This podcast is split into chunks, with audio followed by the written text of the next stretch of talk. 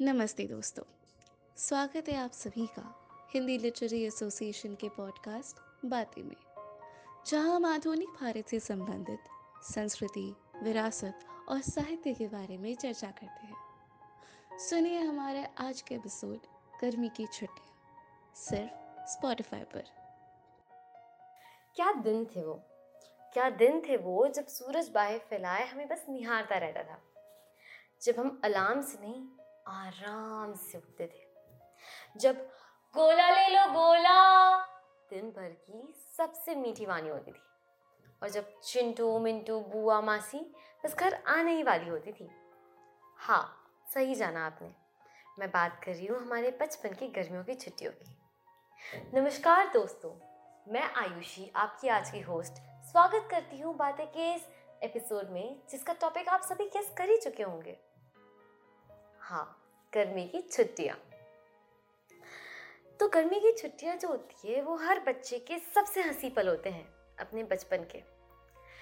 जब ना कोई सोने का कोई समय होता है, ना सुबह उठने की कोई पाबंदी, ना कोई टीचर की डांट होती है, ना बस्ते का बोझ। होता है तो बस दादा, दादी, नाना, नानी का ढेर सारा लाड प्यार गर्मी की छुट्टियाँ सुनते ही हमारे दिमाग में सबसे पहला ख्याल अगर कोई आता है तो वो है हमारा नाना नानी का घर। हाँ मेरी भी कई यादें जुड़ी है अपने ननिहाल से। मुझे याद है, यहाँ छुट्टी शुरू और वहाँ मेरे बैग पैक चौदह घंटे का सफ़र होता, पर मैं यूँ हँसते हँसते सफ़र तय कर लेती, नानी की बस उन मीठी कहानियों के लिए। तो चलिए, आपको अपने बचपन की उन ननिहाल की गर्मियों की छुट्टियों के कुछ हँसी चटपटे किस्से बताती हूँ। पहले तो आप ये जानिए कि मेरा जो परिवार था, वो हम थे एक जॉइंट फैमिली तो जब हम मामा के घर मिलते, हम कुछ आराम से पच्चीस से तीस लोग हो जाते, जिसमें से चौदह पंद्रह लोग तो हम बच्चे ही होते.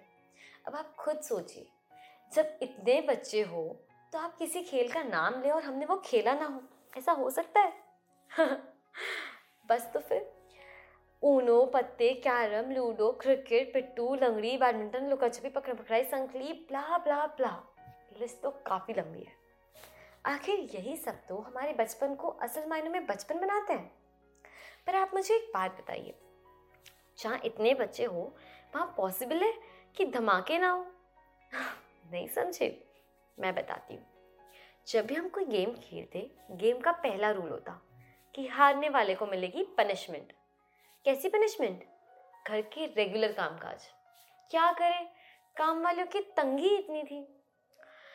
तो ये पनिशमेंट होती थी जैसे कि रात को दो बजे सबके लिए मैगी बनाना और फिर बर्तन धो के रखना, उस जगह को साफ़ करना, पोछा मारना, अगले दिन कपड़े धोना या घर की गाड़ियाँ साफ़ करना, वगैरह वगैरह। और फिर जब हमारे दुश्मन जिन्हें हमें सुबह से इतना परेशान किया हो, वो ये काम कर रहे हो तो उन्हें ये करते देख कलेजे को जो ठंडक मिलती है, उसे मैं लफ्ज़ों में बयान नहीं कर सकती।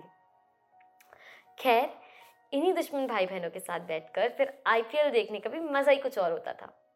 आईपीएल से याद आया आईपीएल के तो हम सब इतने दीवाने थे कि जब हम ऊनो खेलने बैठते तो हम सब अपनी अपनी एक टीम चूज़ कर लेते।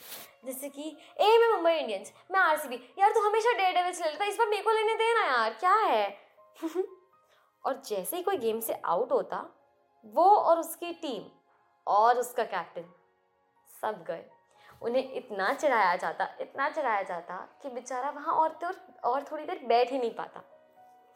हाँ लेकिन जब इंडिया का मैच होता तो सब बराबर गाल पर तिरंगा बनाकर लाइन से टीवी के सामने बैठ जाते।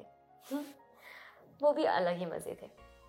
हालाँकि सबसे ज़्यादा दिन का जो मज़ेदार समय होता था वो होता था तब जब हमारे सोने के लिए कादिया बिछाई जाती ज़मीन पर और हमारे भाई बड़े आराम से आकर उसे अखाड़े में तब्दील कर देते।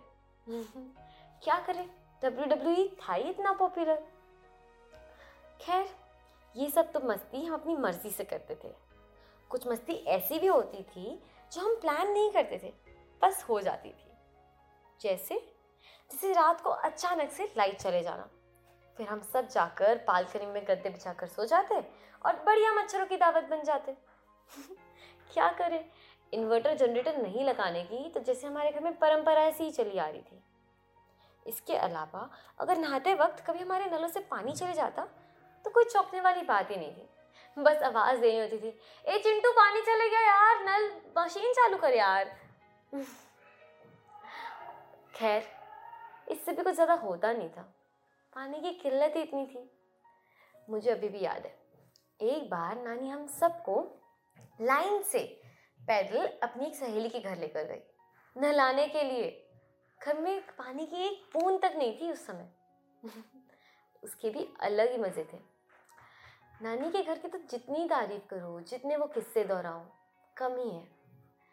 लेकिन मैंने अपने खुद के घर पे भी कम मज़े नहीं किए। जब मेरे घर पे बुआ आती, उनके बच्चे आते, हम ऐसे ही काफ़ी मज़े करते। मुझे याद है, एक बार मैं अपने कज़न के साथ रात को बारह बजे साइकिल से शमशान घाट गई। और हमने घर पे किसी को नहीं बताया था। इसका भी तो अलग ही थ्रिल है। मैं ज़िंदा हूँ, जैसे कि आप मुझे सुन सकते हैं। कैसे बताती घर पे यार? काल कोठरी में बंद थोड़ी ना होना था मुझे। बचपन की गर्मी की छुट्टियों के जितने किस्से दोहराऊं, जितने किस्से याद करूँ, कम ही है। आज भी वो यादें मेरी आँखों के सामने यूँ तैर रही हूँ, जैसे कल ही तो था। बस इसी के साथ मैं इस एपिसोड को यही विराम देती हूँ। आशा है कि आप सभी को भी अपने बचपन की खट्टी मीठी यादें ताज़ा हुई होंगी। इसी के साथ मिलते हैं बातें के अगले एपिसोड में। तब तक के लिए अलविदा।